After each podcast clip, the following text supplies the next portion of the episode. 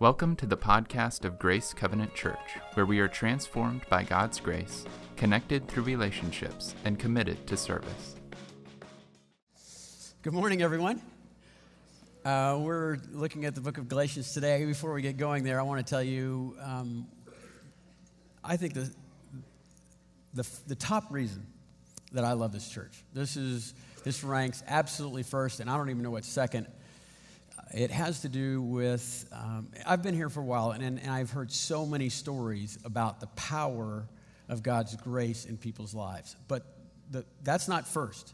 What is first is the breadth of the stories of how God's grace have changed people's lives. We have um, so many stories of people like understanding for the first time that salvation comes through Christ, but also we have these stories about people applying the grace, the gospel of God to their personalities and to their relationships and the way they think about other people and the way they think about life. We, you know, we have, we have little children and grown-ups coming in our doors, and for the first time, you know, the light goes on and they go, wait a minute. You know, I can be rightly related to God because of what He's done for me. And so they have a born again, a salvation experience. Those are, that's half the stories that we have around here. Because we have so many stories of people that have like come here. I think God leads them here, and they're from churches or from extremely rigid or moral, uh, moralistic kind of backgrounds, and and they've played the game the whole their whole life, um, but been shackled. And and because we talk about grace and the power of grace transforming, and that's where we put our hope is in is in grace transforming. And after a while, they, something happens to them, and they and they they get it um, years ago, we had a baptism that's still very fond in my memory of a younger man. He's 25, maybe early 30s. And he grew up in a really great Bible teaching church. But it was just so, uh, the aroma of the church was uh, so moralistic. And, and that's what he was getting 24 7 at home. And, and so he, he, he, he grasped the gospel in every aspect of his life. And so when he was baptized, he says, he said, you know, I grew up in a good church. I grew up in a Bible teaching church, and I knew more verses than anybody else. And my parents made me do this and that. And I was never free. I was always feeling sad or guilty or what I could have been doing more. And I understand grace now. And it's changed the way I treat my wife, and it's changed the way I hope when I have children, the way I raise them. And so today, this day, I'm getting baptized into God's grace. I love those stories. Because that's, that's, the everlasting joy that when a, when a person realizes the power of the gospel in all of their lives is revolutionary. The, Galatians, the book of Galatians, it's a little letter that Paul wrote um, to the churches in Galatia, and the theme is the gospel. And, and it is our ambition, we're going to study this book for, uh, for the winter time together, and it's our ambition that the gospel gets into our personalities and our temperament and our relationships and the way we view the life of, or our lives. And it is God's ambition, I can tell you from the Bible, that He is out to make you, he uses, the words are perfect or mature or complete. And the means by which He will make you perfect and mature and complete is by grace, by a gift. And the gift is the gospel. So let's um, summarize what we learned last week in chapter one and explain some, some things that will help us get along into chapter two. What is the gospel? We keep talking about the gospel. The gospel means, it literally means good news. It means good news. And, what it, and it, it, we talk about grace. Grace is the primary, or gospel, or grace is the primary word that's used in this book. And grace means gift. And so we have this icon up here that I hope that we can all remember, even in dementia, that we grace means gift. And what is the gift? The gift is that Jesus Christ, okay, writes a check to the Father for the debt that we owe him for the cost of our sin, and he paid it. Signed right here. Resur- uh, Good Friday. Resurrection Sunday, paid in full. It was cashed and it cleared. And the gift of the gospel is this gift of grace, this, this gift of, of justification. We'll see that in just a minute. But the formula for the gospel is this of the good news, the formula of good news is this it is faith alone, in that gift alone, in grace alone, from Christ alone. Okay? It is, it is faith alone or trust only, not actions, right? Trust in that grace gift of being made right from Jesus Christ alone. No one else in the equation. That's the formula. That, that's what the gospel is.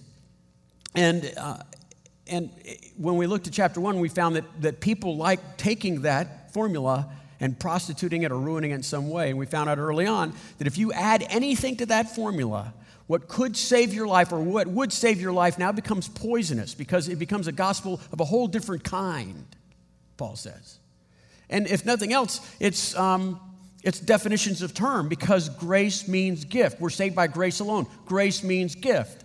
If you pay for the gift, it's not a gift anymore, it's a purchase, right? And if you pay back the gift, then the gift was not a gift, it was a loan, and the gift is not a gift. Grace means gift. It means they someone gave it to you, you didn't pay for it, and you didn't pay it back. So it's grace alone, this gift alone. It's faith in that gift that it's adequate from Christ alone. If you change it, the next thing we learned, if, if you promote anything, or an angel from heaven promotes anything except grace alone, through faith alone, Christ alone, they'll be accursed. They will spend eternity with judgment because it becomes, a, it becomes the thing that destroys you. And then we also learned that the gospel was from God. We learned that the gospel was from God. Uh, Paul didn't invent it, he didn't think about it, he discovered it. It came from the outside. And we won't study the historical record of, of him proving that fact that he didn't invent it, he discovered it, because all, most of chapter 2, up to verse 16 or so, up to cha- uh, most of chapter 2, is Paul going around saying, Here's the gospel that I've discovered. And, and he had it confirmed in multiple different ways. That's the point of those first 15 verses.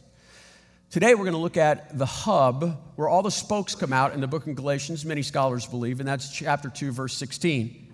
Chapter 2, verse 16 is the thesis of the book of Galatians about the gospel. We can't go there and study it yet because he's going to use this one technical term three times. He's actually going to say the same thing three separate times. That's how much he wants you to grasp this. The word he's going to emphasize, and what we're talking about when we talk about this gift, is the word justify, justification, some, right? And so let's make sure we understand what that word means before we look at verse 16. Justify does not mean forgiveness. That's something else in our experience with Jesus Christ, but justify does not mean forgiveness. Justify, we, we talk about atonement. That's not what justify means. Justify means it is, it is a forensic term, it, is, it comes from the judicial system. Okay? It is saturated throughout the New Testament. It means a judge, a person in authority of justice, has declared you innocent, absolutely and completely guilt free. He has the power and the authority to be that judge, and he has declared you innocent or to be justified does not merely mean that you did nothing wrong. It means that you did everything right. It means you did it all. It means you're perfect, okay? And here's a great illustration of that. Um, have you ever, some of you older people would know, we used to say when we were growing up, your name is Mud. And that expression came from a historical event. People, I haven't heard that in quite a number of years, but the historical event was when John Wilkes Booth killed Abraham Lincoln. He was jumping out of the balcony, and ironically, his foot got caught on an American flag and when he fell, he broke his leg. Well, about four o'clock in the morning, he goes to a doctor's house, uh, Samuel Mudd, Dr. Samuel Mudd. And Dr. Samuel Mudd splinted that broken leg, and then right, John Wilkes Booth was off and running again. Well, they caught Booth, they killed him, and then they burned him, they burned his corpse, and there was, that was justice for the moment. But they, they wanted to bring to justice every single person that he talked with or been associated with, and Dr. Mudd was brought into that. He was tried for aiding and abetting a felonist, a felonist and um, he was right. He got a life imprisonment. He missed the death penalty by one vote. Four years later, things, the emotions had calmed down a little bit, and they and his attorneys uh, went to the president and said, "I think you know we should make this right." And so President Andrew Johnson gave him a pardon. And so he was set free, went back home, and he lived most of his life um, somewhat worry free. But his, after he died, his descendants had to live with this pardon, and they were resentful of it. because a pardon means he was forgiven. And his family said he never did anything wrong. And as a matter of fact, he did what was right. And so for a hundred, this is true story, 150 years, they're still working on this. For 150 years, they are trying to do more than have him pardoned. They're, have, they're trying to get him justified. They have a letter with a presidential seal from, from um, Jimmy Carter that says, Jimmy Carter says the man was, was innocent. They have another presidential seal from Ronald Reagan that says that Ronald Reagan believed he was innocent. But they're not judges. They don't have the authority or the power to do anything but pardon him, and they don't want to pardon, they want him declared justified. Because when you are justified, it says, not only did you not do any wrong, but you did what was right. And Dr. Samuel Mudd swore the Hippocratic oath that said that if anyone would ever need medical attention, he would give it to him. And that's what he did. He did what he swore he would do, and not only was he not doing something wrong, he did what he was sworn to do. That's justified. When you see this word three times, as it escalates, I want you to be, that's what we get with this gift. Let's look at verse 16 now. Now, he's going to, he's going to, there's no, there's no vagueness here. This will blow the, clog, the, the clouds away. Know that a person, just, just name a person, think of a person. Know a person is not justified, declared, right, innocent, by the works of the law, but by faith in Jesus Christ. So we too, Paul, we, that personal, right? We, uh, Jews, even apostles, we too have put our faith in Christ Jesus that we might be justified by faith in Christ, not by the works of the law. Because by the works of the law, no one. Did I leave anyone out? There's a person, there's the Jews, and now everyone. No one can be justified by the works of the law. There it is. The declaration of innocence is this gift. That's what this gift means. And when you receive the gospel, when you trust that that's payment in full, what you get is this, is this statement from the, the high, mighty, righteous judge, God the Father, and he looks at you and says, Not only have you done nothing wrong, you have done everything right. And that comes not from works, but from this gift and trusting that that gift is adequate. You trust that I believe you that, that I see you that way? Yes, that's it. Now, Tertullian, one of our church fathers, said about the doctrine of justification, he said, just as Jesus Christ was justifying the world and was, uh, had a, a thief on each side of him, the doctrine of justification itself has a thief on each side that wants to steal it away. When people hear or, or try to understand that it is by grace through faith in Jesus Christ alone. They say, um, it's, most people in the world don't, don't grasp it. Most people in churches will fall to one side or the other on this, just like Tertullian said. They'll either go to one side that says, okay, right, we'll do this, but I think we should add some works to that. We, we, I, I, need to, I need to keep doing good so that I can either earn the gift or pay the gift back.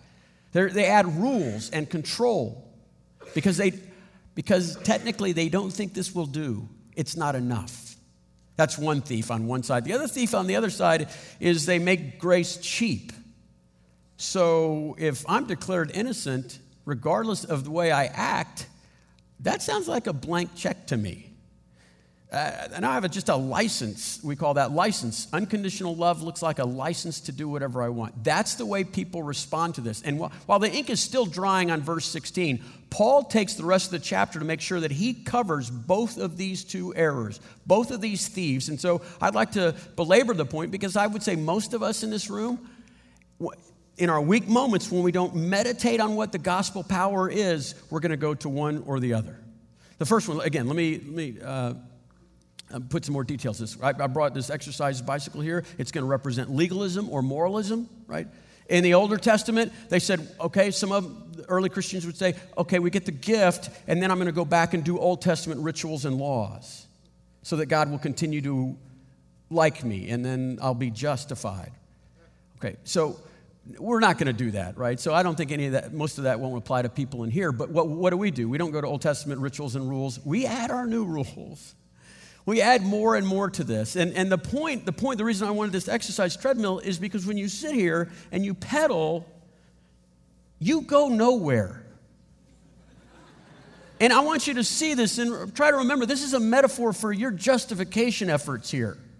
Where are you going, Matt? Nowhere? Where are you going now? Nowhere fast. and, and you can, you can you can be in a community, uh, churches have this atmosphere, this barometric pressure, this feeling, and Christian organizations will say, you know what, that's good and all. And, and other churches or organizations, they'll, I don't know. But us, what's harder for other churches is just about right for us. That's what we normally do. And then they'll emphasize usually something that uh, a number of people are good at, like Bible study. These are all good things, okay? But Bible study or Bible memory or evangelism or some sort of cause or sacrifice. And, and there's this, again, this feeling that, you, that there's a different level now of Christians.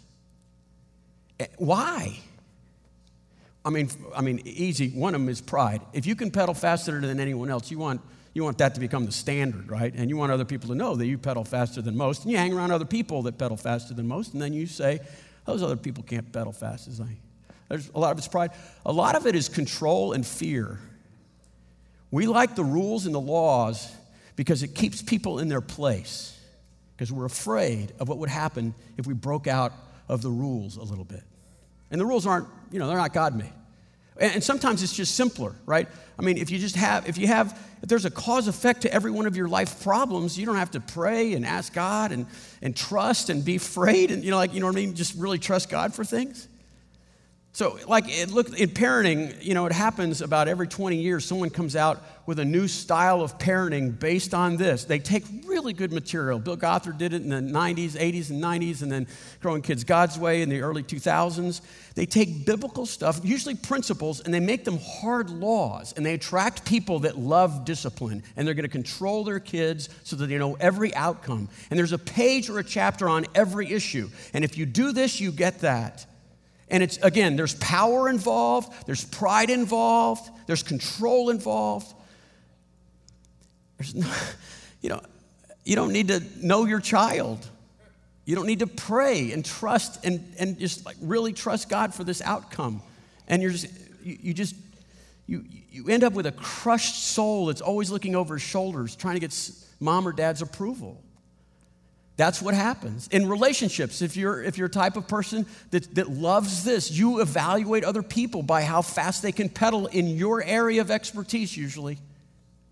And you grade people not by what they've done, but what they haven't done. And they haven't done enough, have they? And so you probably have a history of relationships where you get kind of close, you have some fun together and all that, and then just and the people just get tired of you and your standards.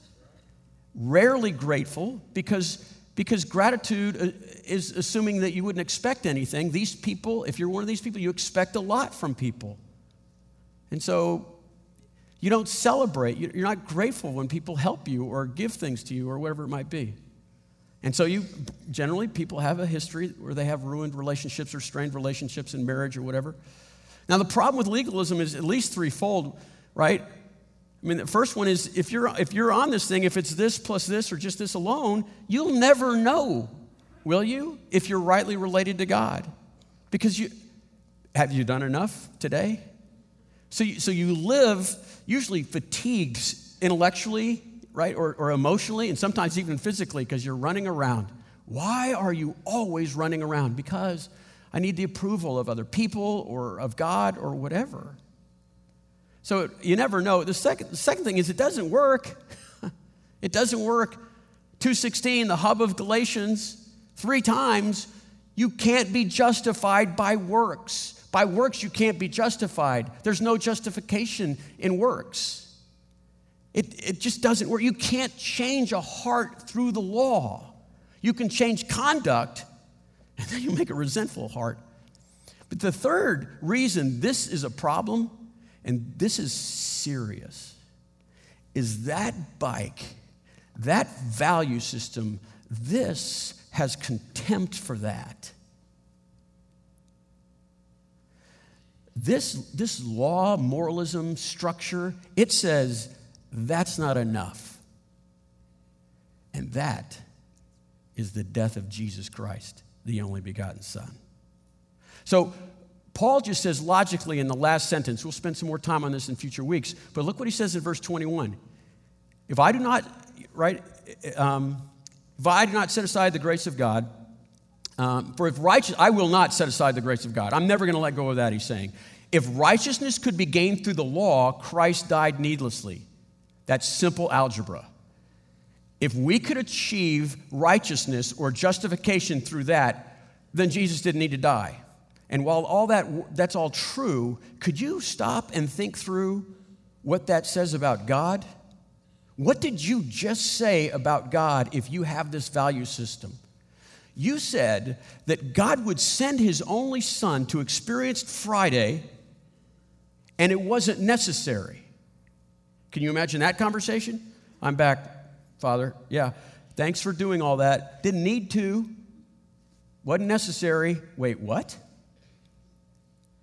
This is the only, this gift of Christ's payment for our sin is the only way because it's the only way that makes sense. If God, if this isn't necessary and God did this to his only son, how do you think he's going to treat you? This has, this ha, the death and resurrection of Jesus Christ has to be the only way because it's the only way that makes sense that a loving God would send his only son to do it. And if you, if you bring that into the equation, you're saying the nature of God, he is so flippant with stuff that he'll give his son away and he doesn't have to. That's contempt to the power and the beauty and the depth of that gift. Be afraid. Just, just be afraid. So that's one thief on one side. The other thief on the other side is, uh, is license. I mean, right after verse 16, where he says, Look, you, you have to receive this by faith alone. By faith alone, it's the only way you can be justified. Justification only comes through faith alone. Verse 16 rolls out very nicely. Look at verse 17. It says, Right, but if uh, seeking to be justified by Jesus, does that mean that Christ promotes sin? Absolutely not. One of the almost immediate responses by, by grace alone, through faith alone, in Jesus Christ alone is, So I can do whatever I want. And, and that, that's like, that's the way I look at this little box. That's the little that's little Jesus, it's the, it's the pocket Jesus. And, and while that takes the gift lightly, this makes light of the gift. And again, churches and church organiz- or Christian organizations, the atmosphere is such that you can't tell the Christians from the non Christians. And, and, they, and they just pull Jesus out whenever they need, like a genie. Yeah, forgive me, my bad, right? Their view of my bad. You got that? Just, it's a, the gift is a Visa card. Put it, put it on his tab. And, and, and people think they can bluff God. And the, listen, the problem with this one, on this side, the problem with this side, there's not a single verse in the Bible that can give you confidence that you're even a believer. You might be, but you can't find a passage in the Bible that if you live a life that is not any different and you don't have a conscience that's, you know, with the Spirit of God talking to you about this conduct. There is nothing in the, in the Bible that would tell you that you're absolutely the child of God. And so, just like that one, you'll never know, this one on this side says you'll never know. You can't know because these are artificial, these are artificial expressions of justification. the real gospel, the gospel of God, solves this problem for us because it's the real thing. It is heavy, it is dense, it is, it is infectious. It is the sap that runs through your soul and gets into every aspect of your life. If you let grace, the gift of justification, get into every aspect of your soul, it will change it. It, it is the marrow that goes through your personality and, and, and can and make it well. It is, it is yeast that goes into your life history and changes the way you can look at what you've been through and the things that you've suffered. It has that kind of power. It's not just for salvation, it is for life. So, how do you get that in here? How do you make it a holistic way of making you whole and complete and perfect? That's what Paul talks about in the next few verses. The problem is, you're going to need to die. a couple of times, and it won't be pretty. But on the other hand, uh, you know, kind of just know this that if you die, if you don't die, you'll be killed. So there's that. But you have to die, or you can't have this. That's what Paul's talking about. Okay? He's, he's saying, look, the first thing you have to die to is that. You have to die to this law written whether, again, it could be your own temperament, it could be the way you were raised, it could be the church that you grew up in, whatever it means, whatever, the way you keep score over here with your silly little bike, right? You have to die to this because you think, he says this, look, look at the verse, look, it says, through the law, I died to the law so that I might be, so I might live for God. You can't live for God until you die to the law. And the idea here is, is that you're peddling and you think this counts. You know what he's telling you? You don't know the law. You need to ride this thing until you die on this thing because this was built to kill you. You can't fulfill what this is demanding. And so you keep trying and you keep trying. And when you're dead of this, would you just die to this thing?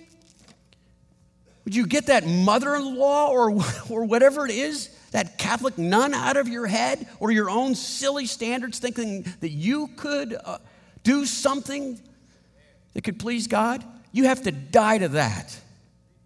Just let it die.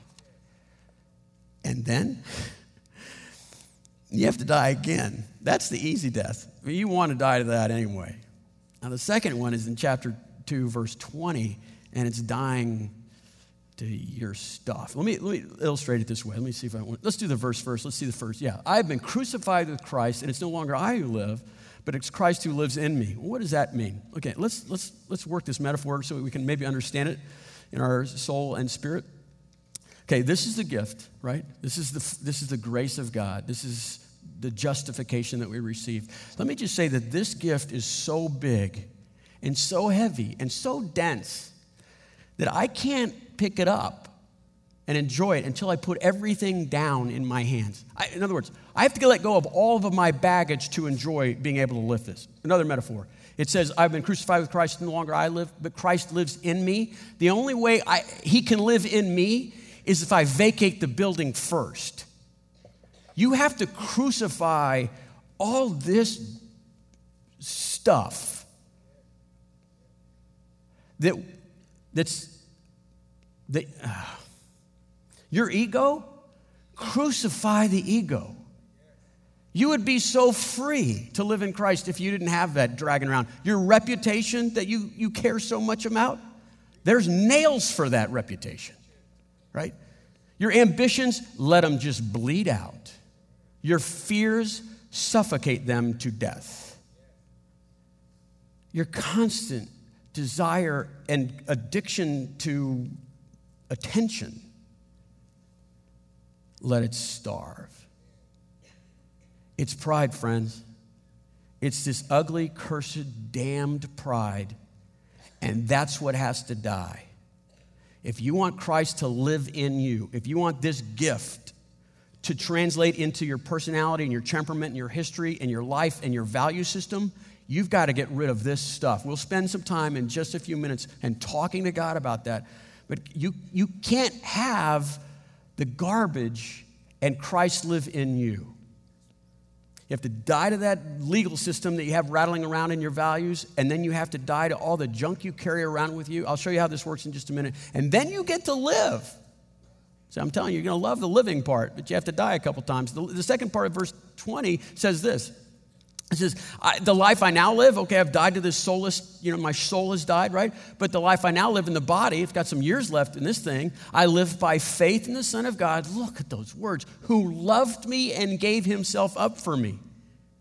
Your f- real grace, the real love, the real gospel is focusing so much on the fact that he loved me and he gave himself up for me. He loved me. The most important person in the universe loved me and gave himself up for me.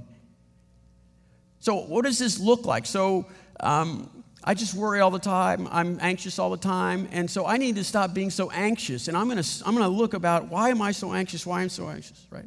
And then you say, Oh, I'm so vain, and I'm always thinking about how, how I look and how people think I look, and that's I'm always fearful. I'm bitter all the time. I gotta quit being bitter. I'm just angry. I resent what other people have and I don't have. What's the problem? Can we talk, stop talking about you all the time? Right? I'm bitter. I need to stop being bitter. I'm anxious. I need to stop being anxious. I'm dead. Why are we talking about the dead guy? The dead guy got crucified with Christ. He no longer lives. The life I live now in the flesh, I am, I am focusing on the glorious truth that He loved me. And He gave Himself, it wasn't just words, He gave Himself up for me. And so, you know, right, the focus isn't on me or worrying or stopping worrying. It's I worry sometimes. Uh, why would I worry? He said He'd never leave me. I'm bitter. I resent other people's stuff. I have everything in him. I don't, I, you know, I'm always thinking about how to get attention. Why do you care? Because you're drilling, you're focusing on this. That's why we were singing, right? The chorus, it kept looping. I am yours, you are mine. Okay, good. Let's sing it again. I am yours, you are mine. And we're going to keep singing this until we stop thinking about all the things we are or aren't because we're dead. I mean, everybody's going home. They've eaten and they've gone home from this funeral. It's over. Let's talk about this. There's this lovely postcard. It's a card, and it's changed the way I look at uh, life. And it's this, it's this woman saying to her husband, and she says, Whenever I'm with you, I forget about me. Think about the depth of love that that takes. Whenever I'm with you, I forget about myself. That's the power of the gospel. Whenever I focus on this gospel, I forget about myself. That's how you apply it to the, as, the, aspects of your life. So, you know, how does it look parentally? It, it, you can't put it in these boxes, right? So, your child um, messes up, it costs a lot of money, and it's in front of a lot of people, embarrasses you, right? So, hell hath no fury than a parent embarrassed. And so over here in the, in the legal system, right, we have rules. You violated the rules, and now I'm going to let you know that you don't, you don't make mom or dad look bad. And, and you turn to that page, and that's what you do. And over here, right, the cheap grace, it's like, oh, you know what, son? I kind of did something like that when I was your age. I guess you're just a chip off. I'll, I'll let it go. I'm going to just forgive you. Who's the cool dad? Who's the cool dad? Right? But if you have, if you have grace in your soul and you live this thing out, you don't care about what they did. It's not punishment for what they did. You're concerned about what they'll do in the future. And so you're trying to stop a, like a recommitment to this foible in the future. So over here, it could be harsher than over here. The book might say you owe us $5 and a couple hours of time out, but you, but you know the soul of that child and you've enjoyed the, the uniqueness of this God given gift, and you say, you know what? It's going to take more than the law because we love him and we don't want him to do this again. We don't want him to be a repeat offender. So the law, see how the law doesn't, it's not even adequate over here to love a child appropriately. Right? Or sometimes, again, because of the offense, it might look a little bit like this because the offense itself He's regretted it. He's remorseful. He doesn't want to ever do it again. Why? You're just looking into his soul. He won't ever do that again. You see how love has no boundaries and carries the way. In relationships, it says later in Galatians, he's talking to us about relationships, grace filled relationships. And he says, Look, don't let grace, don't let the gift give you a license, but instead humbly love one another. And then he says, The whole law can be summarized in this saying love your neighbor as yourself. That's not cheap. It's, it's short, but it's hard to love one another. Love others as you love yourself. So you're overflowing. Generosity. Look how generosity looks. This, this person over here, he's going to look in the Bible and he's going to do exactly what it says. I'll give you whatever. Let's just pretend it's 10% or whatever, and I'm going to give you that. Hopefully, people will find out about it.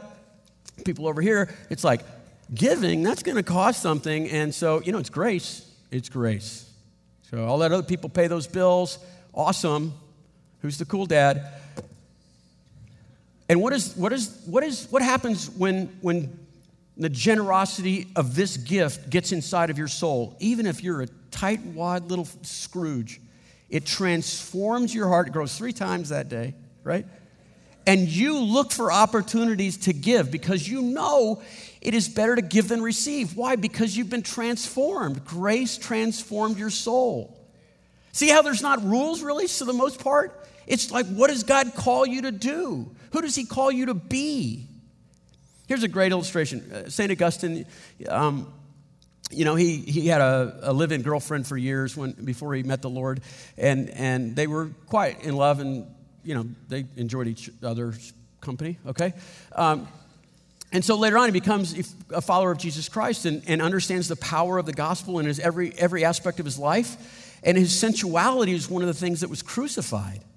And he ran into her again at a social engagement, and she, she oh, you know, Augustine, it's, it's, how have you been? What's going on? And she, he said, it is well. You look great. Uh, it's good to see you. I need to leave. And, she, and he, no innuendos, no, you know, eyebrows up or down. And he starts walking away, and she says, she thinks she doesn't, that he forgot who she was. Augustine, it is I. And he turned and he said, I know, but it's not I. See, she, she, she mistaken his body for his soul, and his soul is different. That lust filled, selfish, pleasure happy Augustine had been crucified. And he was now living by faith and just enjoying the power of the gospel. How do you apply this? Here's three ways to do it. And if you think there's three ways to do it, it means you haven't killed that yet, okay? you see what I mean, right? Three steps. I wish it were that easy. Because here's the thing you don't need to do more loving things, you need to be more loving. You don't need to do, do more gracious things or generous things or compassionate things. You need to be more generous and compassionate, and that's something different. So, what I thought we'd do for our application time, how do we apply this? I thought we would just very quietly have a time with the Spirit of God to have a funeral, I guess. Let's kill some things. Let's kill you, right? Let's, let's do his, the way he talked about it is he had, to, he had to die to that. Let's all die to that. And then let's die to the junk and the stuff, the stuff we're holding on to that's holding us down. We can't even pick up the power and the density of this grace, this gift, because we're so encumbered by our pride. Let's pray that and see if we can't be freed. Okay? Let's just join me. Bow your heads, if you don't mind. Just for the, for the, for the love of God, for God's sake, and the, for the sake of the power of, this, of the gospel. Through the law, I died to the law. Could you please consider killing this little squirrel cage that you're, you've been in your whole life? Don't you see it is out to kill you? Just kill it. Whatever that voice is rattling around in your head, if it's a person or if it's an atmosphere or if it's your own silly temperament, kill it. It won't work and it's contemptuous towards the power of, of the gift of God. Lord, I am sorry that I keep trying to stay busy or, or judge people uh, by w- how it's ruined so many lives around me and hurt so many people deeply because I live by this standard that everybody else has to live with. And I, I clear my throat and my kids cower Lord, I, I, I help me kill this law. Through this law, I want to die to this law. And Lord, I, while we're at the funeral, I want to be crucified with Christ. I don't want to live anymore. I want you to live in me. So crucify this ego. It has a mirror in front of it all the time my carefully guarded and protected reputation hammer some nails. My selfish ambition, let it bleed out. Oh, I want to see that blood. My addiction to attention, let's suffocate that. Starve my fears. this cursed pride. Dear God, take this from me. Kill this thing in me so that I could be free and light and unencumbered.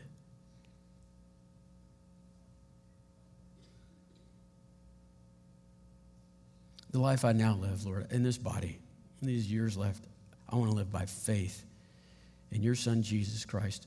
He loved me, and He gave Himself for me. And make that, make that everything for me. Let, that be the primary motivation for how I think and feel and evaluate life. Let it, let it be me that He loved me and He gave Himself for me. Lord, you make beautiful things out of dirt. You took clay once and you turned it into the image of God. And you're still doing that. Take this dust and make something beautiful out of it. In Jesus' name, we all pray. For more information about Grace, visit our website at grace360.org.